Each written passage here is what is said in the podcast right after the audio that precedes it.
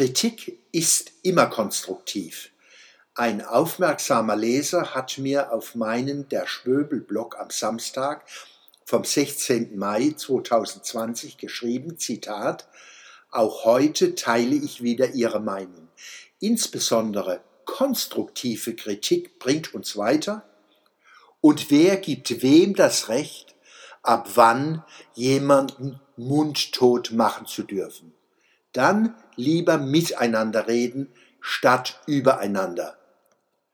Ich freue mich über diesen Kommentar, weil ich mich verstanden weiß. Gleichzeitig gibt er mir Anstoß, das Thema Kritik zu vertiefen. Meine These lautet, konstruktive Kritik ist ein Pleonasmus. Denn Kritik ist immer konstruktiv, so sie denn Kritik ist.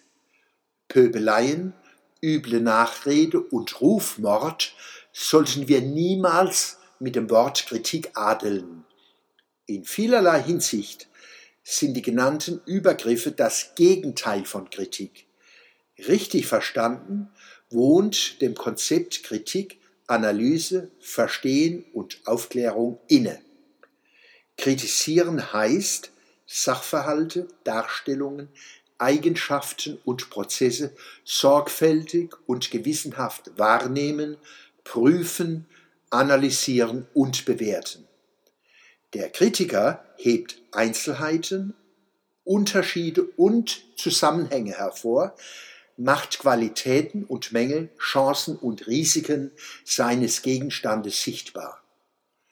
Natürlich tut es der Qualität einer Kritik gut, wenn sich der Kritiker Zeit lassen kann.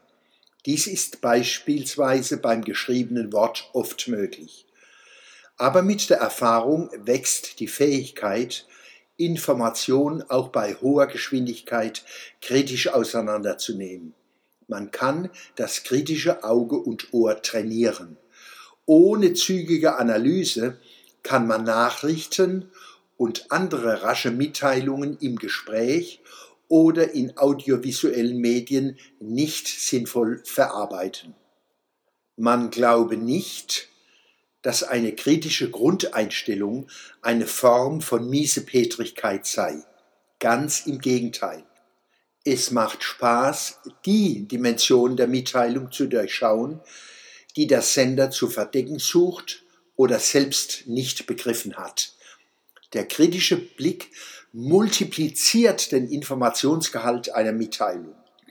Menschen mit DDR-Erfahrung wissen auf Anhieb, was ich damit meine. Es ist Zeit, dass auch die Wessis sich in dieser Kunst üben. Selbstverständlich muss der Kritiker akzeptieren und sich wünschen, dass seine Kritik wiederum von anderen kritisiert das heißt sorgfältig betrachtet, analysiert und kommentiert wird. Wissenschaft und Demokratie kennen keine letzte Autorität außer dem offenen, belegenden und argumentierenden Diskurs. Wer teilnimmt, ist aufgefordert, stetig seine eigenen Kenntnisse und Argumente zu verbessern und damit die Qualität der Debatte insgesamt zu erhöhen. Nicht selten wird mit der Aufforderung zu konstruktiver Kritik der Anspruch verbunden, der Kritiker solle neben Hinweisen auf Fehler und Mängel gefälligst sagen, wie er es besser machen würde.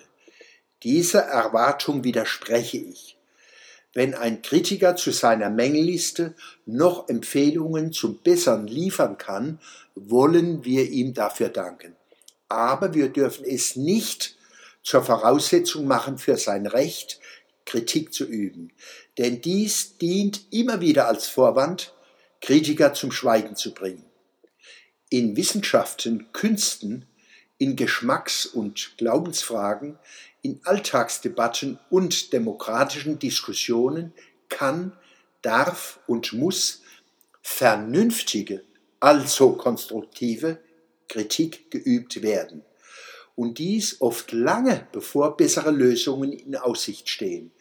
Vielleicht wird die Suche nach Verbesserungen erst durch eine bestimmte Kritik in Gang gesetzt. Jeder ist eingeladen, dazu beizutragen, nicht nur und nicht zuerst der Kritiker. Das Konstruktive an jeder Kritik, die diesen Namen verdient, besteht darin, dass sie uns Einsichten und Sichtweisen verschafft, die uns ohne diese Kritik verschlossen blieben. Mehr braucht es nicht.